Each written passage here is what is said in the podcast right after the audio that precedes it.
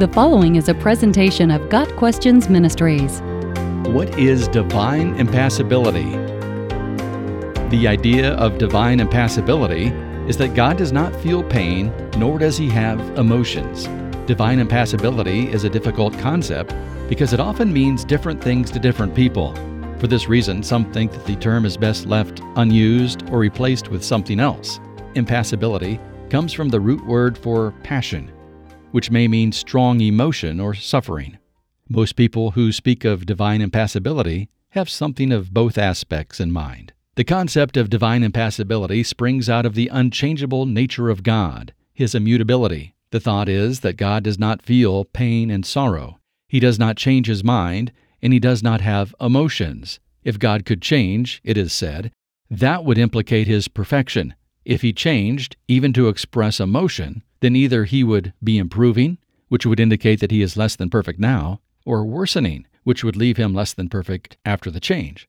According to those who hold to divine impassibility, the passages of Scripture that indicate that God feels passion or pain are simply anthropomorphisms. However, taken to the logical conclusion, God's absolute immutability would seem to preclude any action at all on his part. He would be a static being, a statue. On the other end of the spectrum are open theists, who take the biblical words about God's emotions quite literally. They see God as reacting to the choices of human beings with genuine emotion, disappointment, and even surprise.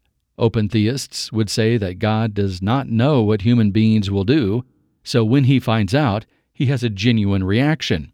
What proponents of divine impassibility see as anthropomorphism, open theists see as straightforward statement of fact. God was sorry that he made mankind, so he decided to wipe them from the face of the earth.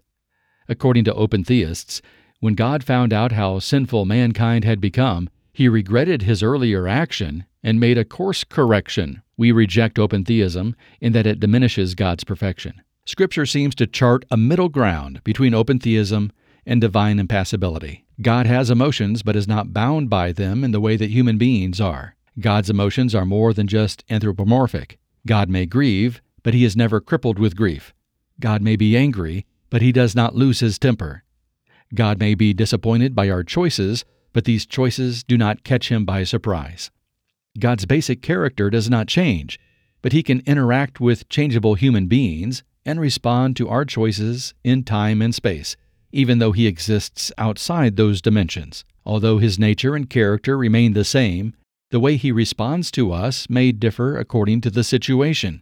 He always responds in ways that are consistent with his other attributes. Ultimately, in Christ, God did experience pain and suffering, and perhaps in Christ we can understand immutability in a way that will allow us to see a perfect, unchangeable God who still experiences pain and emotions.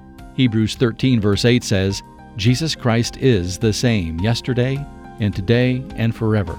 Yet we know that Jesus changed. He grew, he acted, he had emotions, he died, he rose, and he felt anger, compassion, and hunger. Yet his changes never indicated that he was anything less than perfect to begin with. Got Questions Ministry seeks to glorify the Lord Jesus Christ by providing biblical answers to today's questions.